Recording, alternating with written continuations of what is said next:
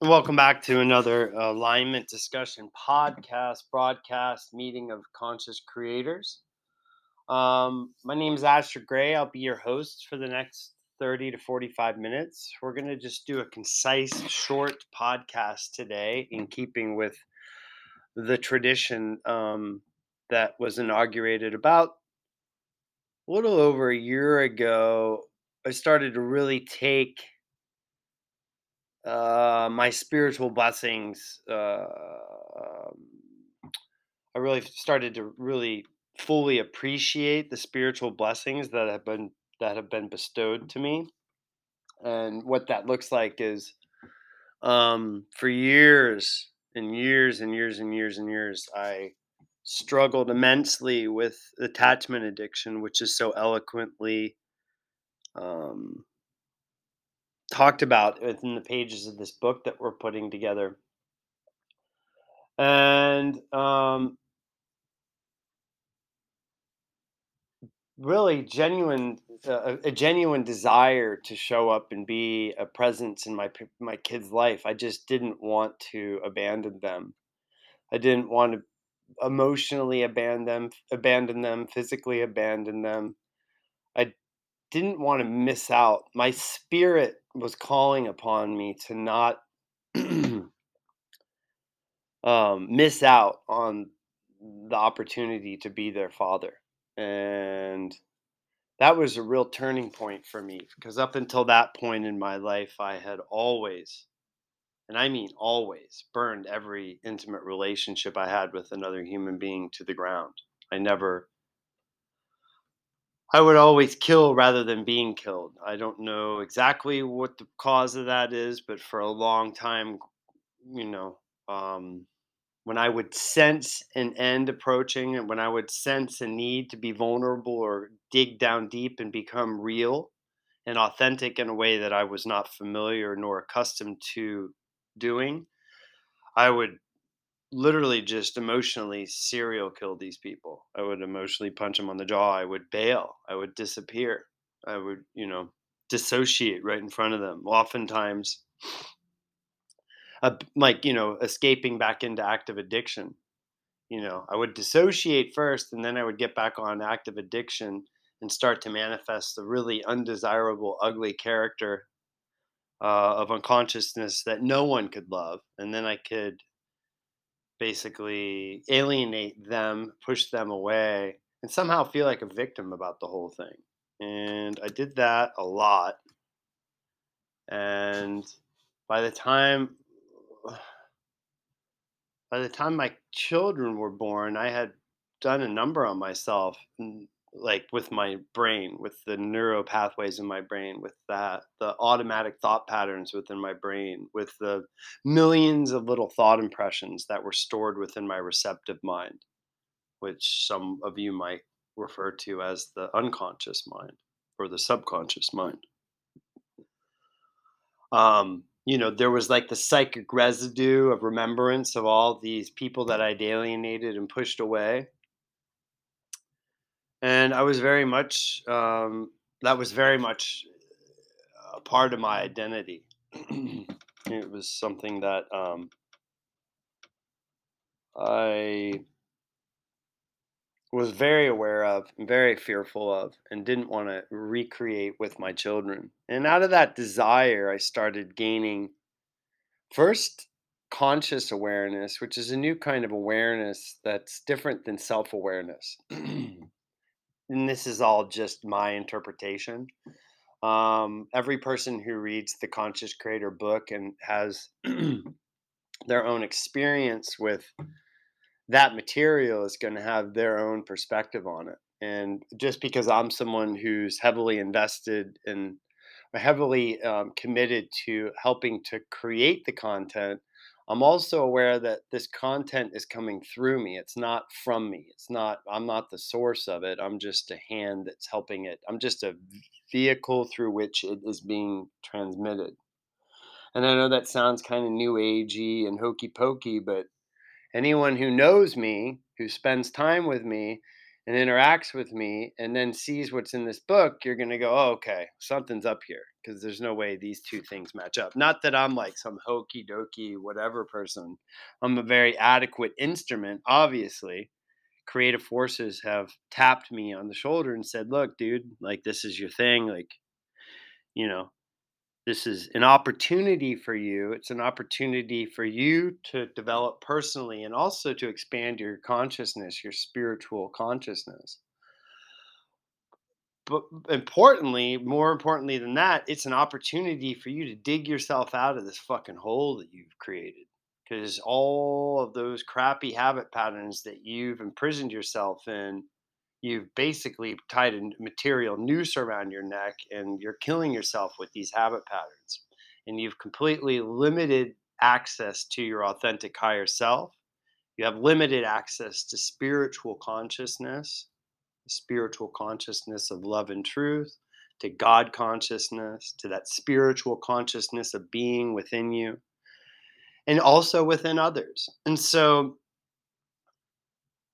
first and foremost, it was a way to liberate me from these thought, these thought patterns, these habit patterns, and these self-defeating beliefs, and this this this really impossible narrative that I was stringing along about life and me and my place in it, and how crazy life is or you know everyone's got their story.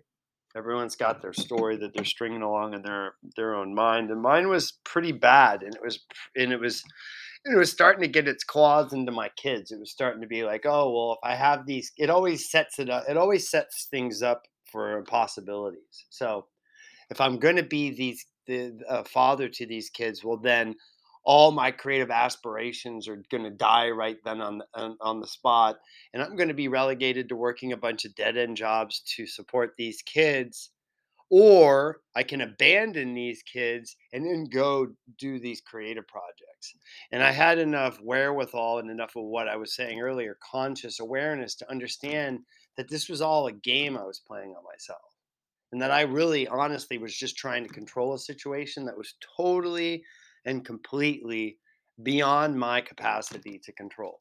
You cannot control identical twin girls, babies being born into your life. You just got to either lean into it or brace up against it. You either got to figure out a way to receive that gift and allow that gift to expand every fiber of your being and and transform you or you got to just you know pull the ejection handle and and and and bail. Which you know ironically mm, you know a little over a decade prior to that i was presented with the same opportunity from another uh, from a, a dear friend of mine. She got pregnant with identical twin girls as well and you know, I recall kind of throwing my hair, my hands up in God, you know, about halfway through the pregnancy, and saying, I, "I tap out, God. I can't do this. I'm not going to show up for this. I can't do it. I just want to get high and disappear. I, I, I, I, I can't, cannot let go of control, and I cannot receive this gift. I cannot receive this gift that you're trying to bestow upon me." and that ensued like another, you know, um, you know another long stretch of you know self-hatred self-deprecation in and out of recovery really doing a job on myself and um so i had that as a point of reference right? I had that as a point of reference and i knew how that felt when i rejected that opportunity and i turned away from it and i went back on drugs I remembered that feeling of emptiness. I, I remembered that feeling of spiritual scarcity that I had. I was very much not whole or joyous. I was very much incomplete and in pain and, and in emotional pain and feeling very emotionally, spiritually abandoned. I felt abandoned by that fundamental essence within me that I choose to call the consciousness of my being, my spiritual being within. And it wasn't that it had abandoned me, it's that I had reacted and turned away from it as I always do. And in that that's the that's the abandonment. That's the abandonment that I was always fearing in my relationships with others. That was the abandonment that was always compelling me to, you know, kill rather than be killed. You know, to uh, bail before I was bailed upon. So and those are all you know instinct instinctual games that we play upon each other um, especially when we're not living in spiritual alignment. We're kind of relegated to these instinctually reactive, fearful, or angry animals that are trying to dominate or avoid domination or, you know, any of those kind of games. And so, an earnest desire to show up and love these children uh, you know that that earnest desire to to love my daughters is where where this process came from no doubt about it hands down no doubt about it. And so it's a very god-given process and it has enabled me to intervene upon my patterns of active attachment addiction which is what it's called in the book you know, first it's it helped me to intervene upon the external mechanisms of my attachment addiction, which would have been the porn, the meth, um, the you know, um, isolation, there, you know, the rituals of self-soothing or or dissociation that I engaged in centered around meth and porn, and it was uh, absolutely killing me.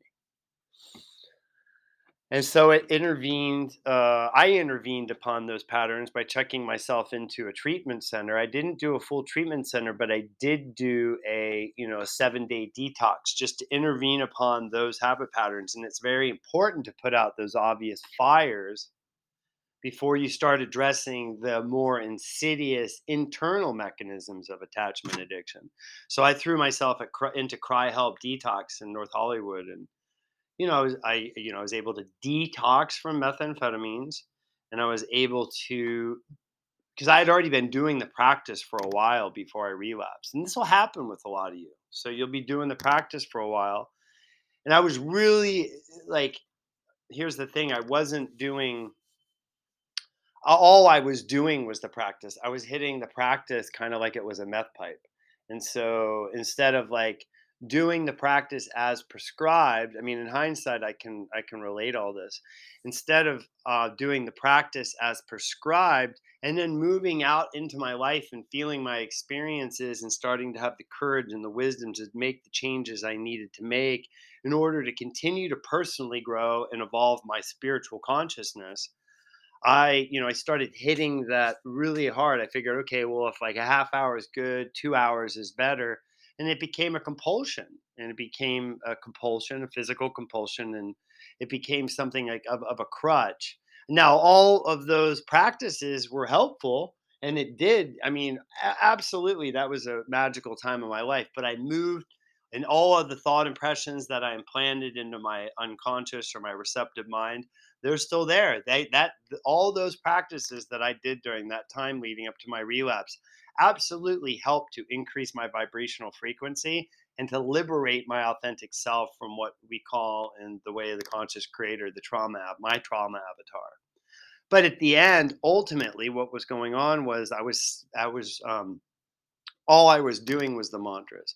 It would be like the equivalent of someone in aa only going to meetings and not doing the program not making the amends not making the life changes that they need to make in order to like there were some other things I needed to do then that I was in denial about. Like I needed to get a job. I needed to get a job where I was moving my body and I needed to get it get a job where I was interacting with people because it was in the middle of the pandemic and I wasn't getting either of those needs met. I also needed to figure out a way to have a different living situation going on because I was me and my roommate at the time were completely triggering each other all the time and fighting and it was that was diminishing my vibrational frequency and it was bringing me into fear and the need for control. And all those things if i live in that persistent state of fear and anxiety or anger and the need to control other people or my environment it's just a matter of time. That's a time bomb that's slowly ticking away. And it doesn't matter how many mantras i do eventually they're gonna it's gonna be um, you know, I'm I'm gonna reach out for my mechanism of choice and I'm gonna reactivate my attachment addiction. And that's precisely what happened. And so and once that attachment addiction gets its hooks into you, I mean, once I've done meth three or four times and watched 10 hours of porn, that's it. That, you know, my mind is off to the races. I am very much in the throes of my attachment addiction to the external mechanisms. So And once I'm on the, you know, um, once I'm just uh, reattached to all these external mechanisms, my inner attachment to like self-defeating ideas and narratives and beliefs well it, that's all safe now because all now all my mental energy is just redirected towards getting more meth or watching porn or finding inappropriate sex partners i'm in that thing i'm in that obsessive compulsive loop so now all the shitty beliefs about myself and the fearful thought patterns and the the painfully tragic narrative that i was maintaining within my mind, that's uh, safe now. It's off limits. I can't do any work on that. And so, what was happening with all the mantras, I was doing so much mantras, I was moving too fast. And what it did is it triggered my trauma avatar. It said, fuck you, dude. Like, you're. You're starting to piss me off. You're traumatizing. Like, you're making me fearful for my own existence. So I'm going to pull the rug out from underneath both of us right now. And you're going to go get high because fuck you. I want to survive. And that's the deal. And that's the, the interesting thing about this process is that mantras are prescribed in a specific um, fashion to avoid this triggering situation, to avoid our trauma avatar being triggered and becoming active and taking um, you know, taking drastic measures to insanely protect itself and me from threats. Now, what do these threats look like? Well, the sheer nature of these these um, these mantras that we we say to ourselves, these me- meditative mantras, they're all threatening to the core identity of our trauma avatar. If my trauma avatar believes that he's incapable, unworthy, or unlovable, well, then that's going to have an impact on the uh, that that it's going to need to protect any kind of outside suggestions. It's going to protect itself from any suggestion that flies in the face of what it knows to be true. And so all of these mantras challenge those beliefs. That's what their job is intended to do. They're designed to challenge those beliefs, but you do them as prescribed. So they gradually challenge those beliefs. They gradually change your thought patterns. They gradually change the nature of the impressions and the vibration within your unconscious and your conscious mind. So this happens gradually. So the trauma avatar never just gets triggered and has to go into like Bruce Lee mode and just like fuck everything up and blow it all up. So, and that's the lesson I learned from that. Now I do them as prescribed. And so, and little by little, what happens is is the, unconscious identity that supported instinctual fear and uh, my and instinctual fear has begun to dissolve and this new identity is rising out of the ashes that's one that's aligned with my spiritual nature that's a joyous and whole one that is you know very much whole whole and joyous and one that is in alignment with my spiritual nature. Now i'm aware of the fact that i'm a spiritual being having this human experience and what a gift it is. Before when i didn't when i didn't have that spiritual insight when I wasn't living in spiritual alignment. Well, I was just this human being who was reacting to everything and trying to survive. Of course, I'm going to use drugs. I don't even know what my purpose is here on earth. And so, yeah, so that's pretty interesting. So today I have a little reading about this, and I just wanted to go through it with you real quick. We got a few minutes before um, this meeting because we're always at a little bit of a time crunch because this is such a uh, you know it's a busy clubhouse that we're in. I'm super grateful for any opportunities that i have. Um, let me see here. Um, give me a sec. For some reason um,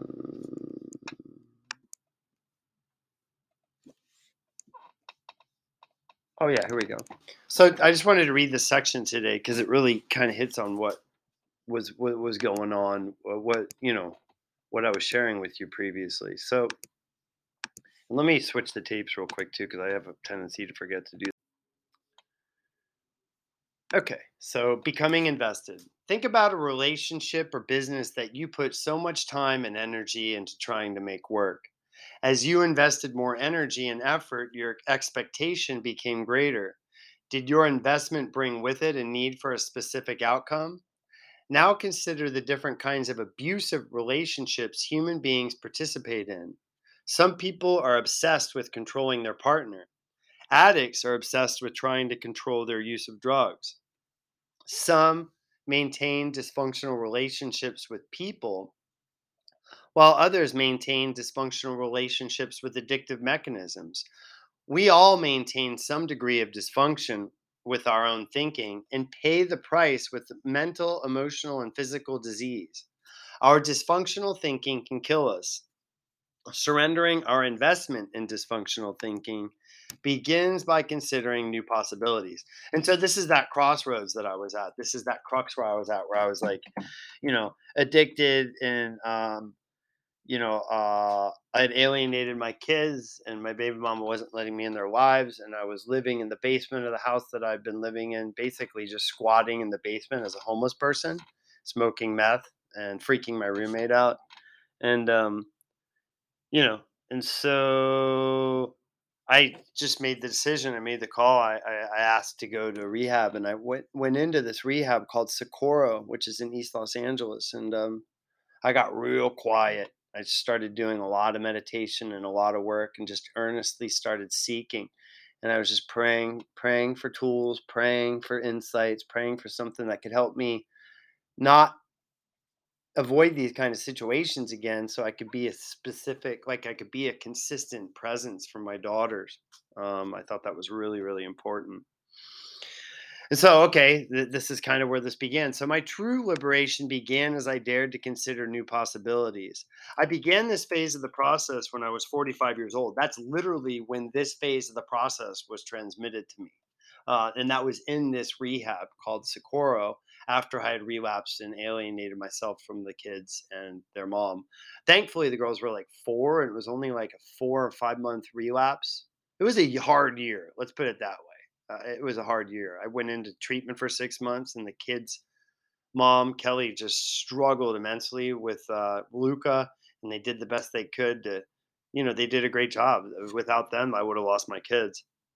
And I got out of rehab and I struggled staying sober and I kept relapsing and going back and forth and um and then I just went back into Socorro like I guess it was about a year I, I got 10 months so I got 10 months when I got out of um, treatment and then I relapsed again and uh, the second relapse is when I checked into Socorro and I just really prayed earnestly and so that's what this this part of the book is is speaking to my true liberation began as I dared to consider new possibilities. I began this phase of the process when I was 45 years old, and I began it, I'm just paraphrasing, in Socorro drug treatment with about 20 days. What I suspected to be depression or the onset of mental illness was my mind becoming certain of its own ideas. I had grown, and without me knowing, I had grown rigid and cynical. I had become resentful at an ugly truth that had insidiously infiltrated my mind.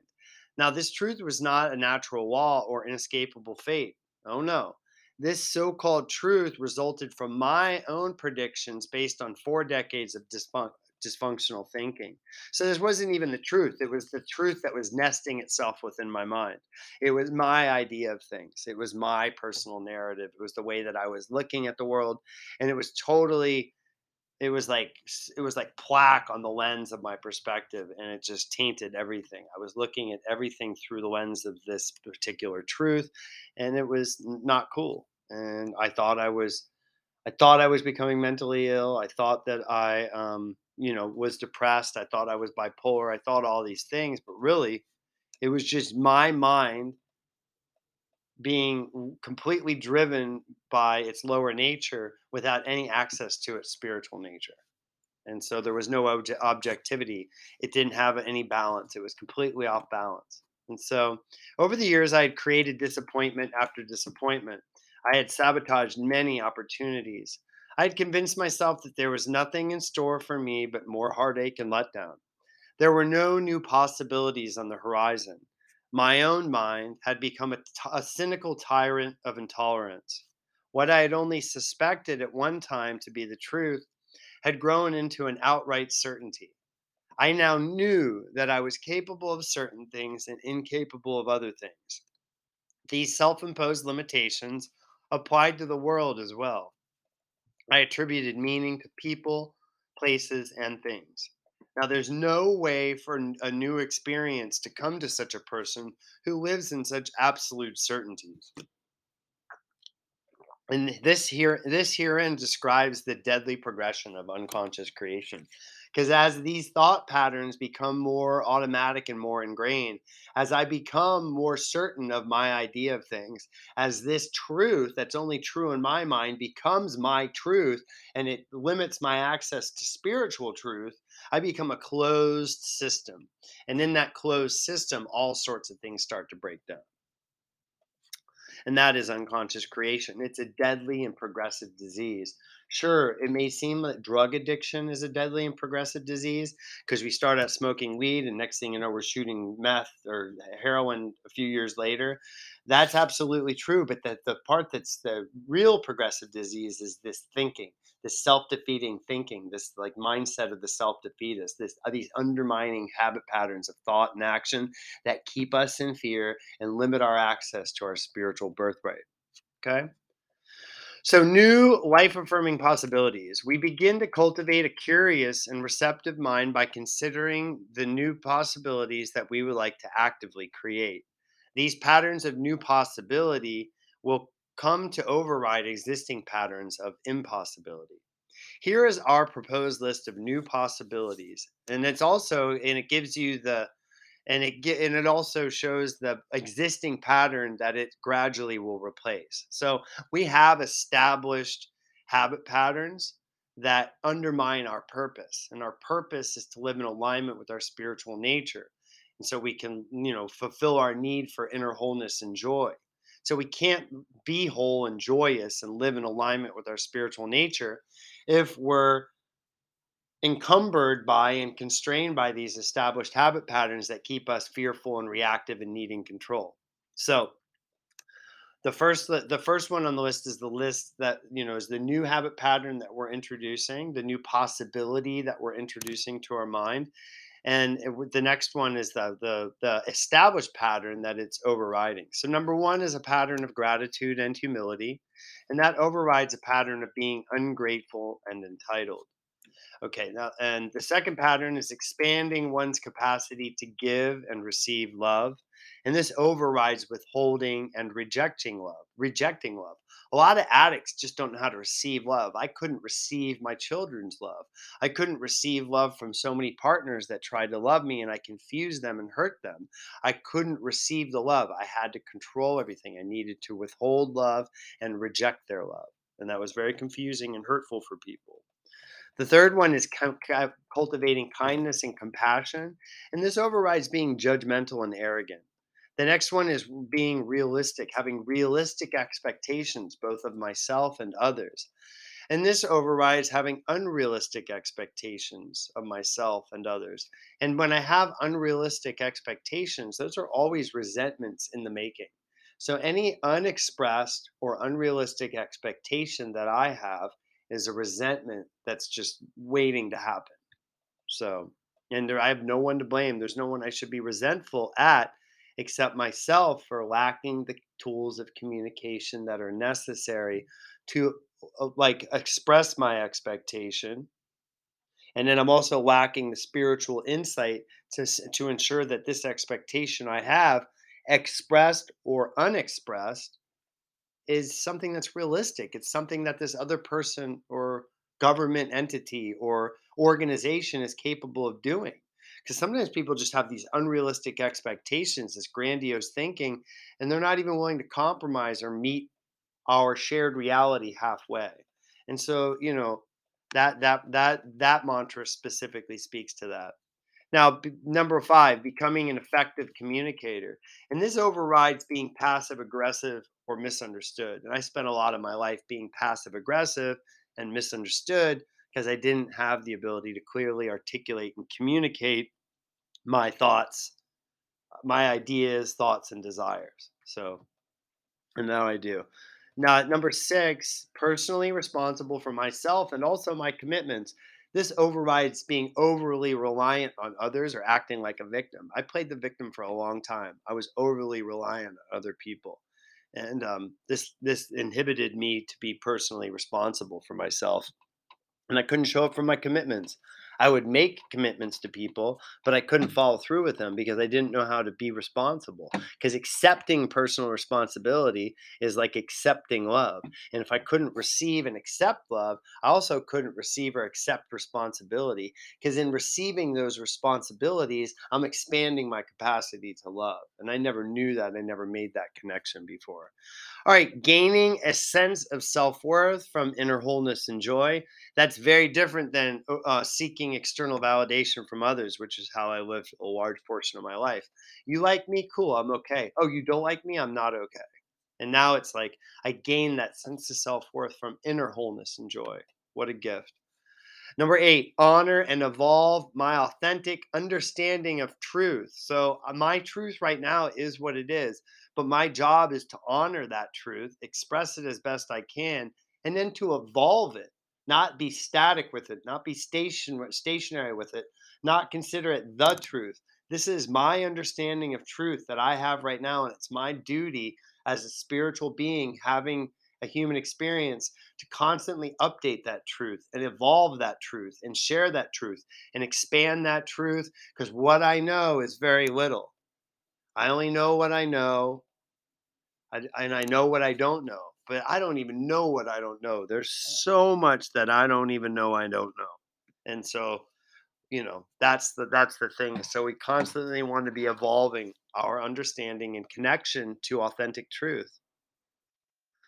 Number nine, regulating our emotions through human and spiritual connection, as opposed to regulating those very same emotions by attaching to addictive mechanisms. The, the observable addictive mechanisms of attachment addiction, meth, porn, whatever, codependence, perfectionism, regulating our emotions by dissociating and going into like some kind of weird hypnotic trance with drugs and alcohol or just with, you know, there's so many different ways that we do it but that's not that's not emotional well-being. That's just us managing and controlling our emotions. That's us coping with our emotions. We don't want to cope with our emotions. We want to cultivate and sustain emotional well-being okay? And that requires us to have a spiritual connection to our authentic spiritual nature. All right 10 creating eh, secure and healthy connections this overrides a pattern of creating insecure and unhealthy attachments, whether those attachments be to drugs and alcohol or to people. Number 11, taking the necessary indicated action while staying out of the results. And this is very different than allowing fear to keep one in inaction. So, no one told me that you're probably going to be fearful when you take actions and you just got to learn to take the action as best you can and if that means breaking down that action into like smaller micro processes smaller steps then that's what it that's what needs to happen. But for the longest time i kept waiting for this fear to dissipate and I didn't have any awareness that, oh, the fear might always be there. It's on me to take the action anyway. And part of what paralyzed me into not taking the action was this need to figure out what the, uh, the outcome was going to be. Like, if I did this, what was going to happen? If I didn't do this, what was going to happen? And it paralyzed me and it made me freeze. And in that state of freeze where no action was taken, it's like that t shirt. It's like you'll miss 100% of the shots you don't take. And if you're sitting there frozen in an action, there's nothing that's going to happen. Uh, you're just going to be frozen in an action. If you stay there too long, guaranteed you're going to do drugs and alcohol because that's the only way.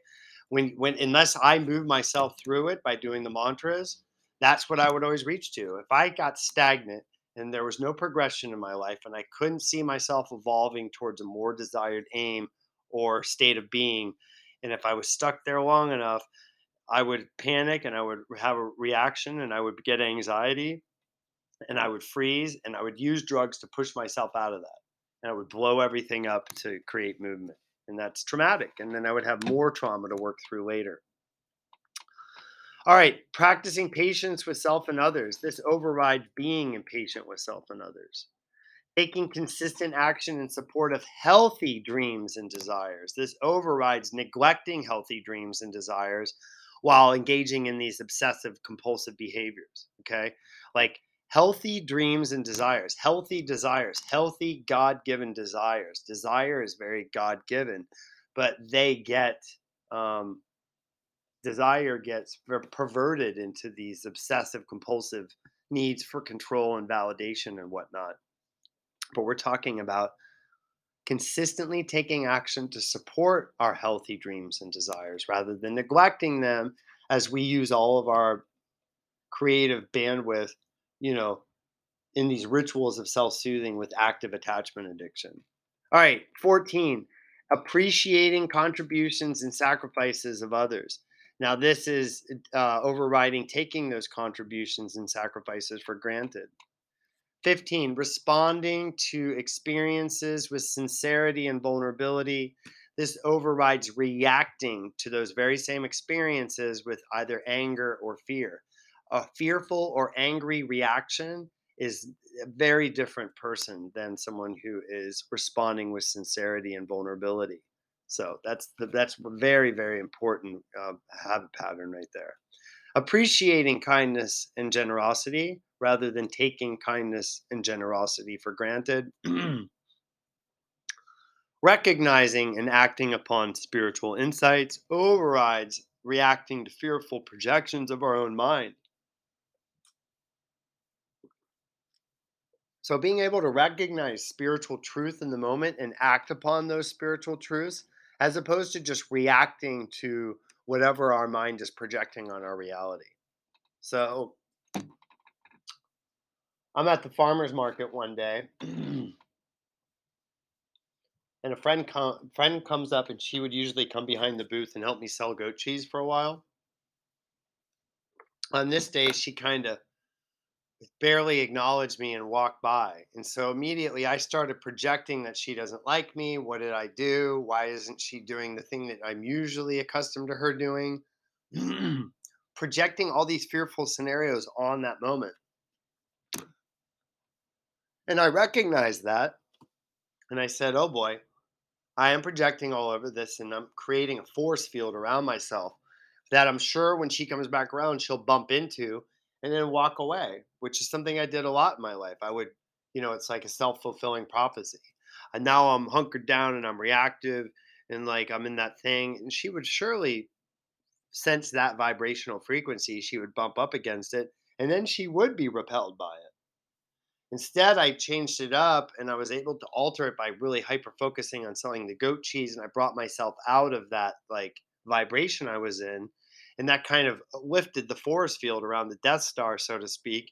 And it wasn't long before she kind of wandered in behind the booth, and that was all in my head. I was projecting that reality into my shared reality. I was projecting that, you know, fearful, you know, scenario into my that I was going to be rejected or someone didn't like me into my shared reality, and my shared reality was going to uh, uh, respond accordingly by validating that and so instead, I was able to mentally redirect, sell goat cheese, engage in conversations, love people through the act of like sampling goat cheese to my customers. And before you knew it, my friend was beyond my booth kicking it with me. All right. Number 18, open and receptive to new life affirming possibilities. And this overrides being closed minded and dismissive of other possibilities or other viewpoints or perspectives embracing opportunities for growth, personal growth, and spiritual expansion. This overrides rejecting opportunities for growth and expansion because I can't control them. 20, living in abundance while I bring creative projects to completion. So, like right now, I'm living in spiritual abundance as I bring creative projects to completion. I'm already killing it. I don't need like this thing to happen over here and then all of a sudden now then I'll make it. Right now I'm just like struggling through this thing and there's this deadline and I got to get this thing done and only after this thing's done will I have a sense of like like a sense of self will I be able to validate myself and say that I'm worthwhile and then make maybe make a bunch of money and then I'll be okay. What I'm saying is is like when you do this practice you live in spiritual abundance whether you have a dollar in the bank or a million dollars in the bank it's um these these mantras are self-correcting as ken pointed out the other day. So they'll bring you up when your vibrations down and they'll also bring you down out of the clouds when you're starting to get too grandi- grandiose and too ego-centered so they keep you right in the middle they keep you right in the green zone they keep you balanced and they keep you aligned with your spiritual nature. And they keep you attuned to spiritual insight so that you can be an adequate instrument through which life force can express itself through the evolutionary process of mankind can you know be demonstrated through us because it, it needs instruments it needs soldiers it needs um, you know spiritual consciousness. Our eternal evolution happens through people. Miracles happen through people. Miracles may come from God, but they travel through us. We are miracle workers. We are the bringers of our own evolution, uh, evolutionary dynasty, uh, destiny.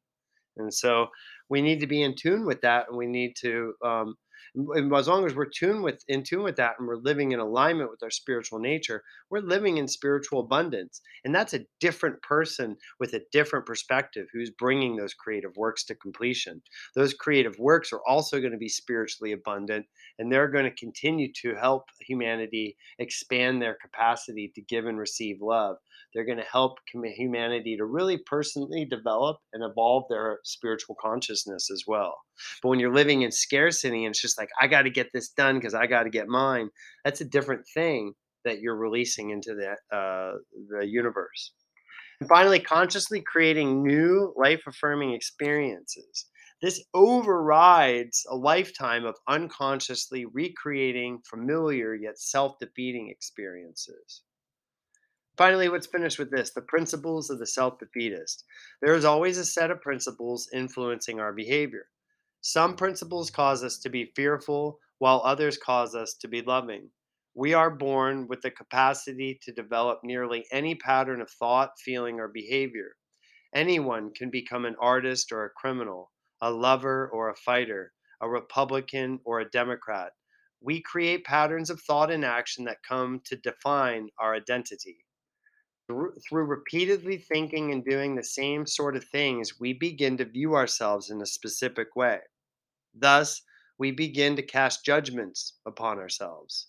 Every time that we judge ourselves, we define our identity a little bit more. When we decide that we are a particular way, we are also cutting ourselves off from other ways of being. What if Asher remained passive aggressive, inauthentic, addicted, insecure, angry, reactive, cynical, intolerant, fearful, unappreciative, closed minded, dismissive, isolated, unwilling, and disconnected. What sort of life affirming possibilities could he expect to create? Surely living by these principles would only yield more of the same. Based upon these guiding principles, his purpose would be to hurt and confuse people and to squander creative opportunities. This is the purpose that he would have continued to support. In contrast, this list of new possibilities helps Asher and you begin to live in spiritual abundance. And I think that's good for today. Yeah, so we'll go through some of those mantras in the next one, but today I just wanted to share that with you. I was I was moved to share that particular part of the book with you. And um, yeah, I hope you guys can make it down to a podcast meeting soon. Um, have a great have a great day today, and thank you for tuning in.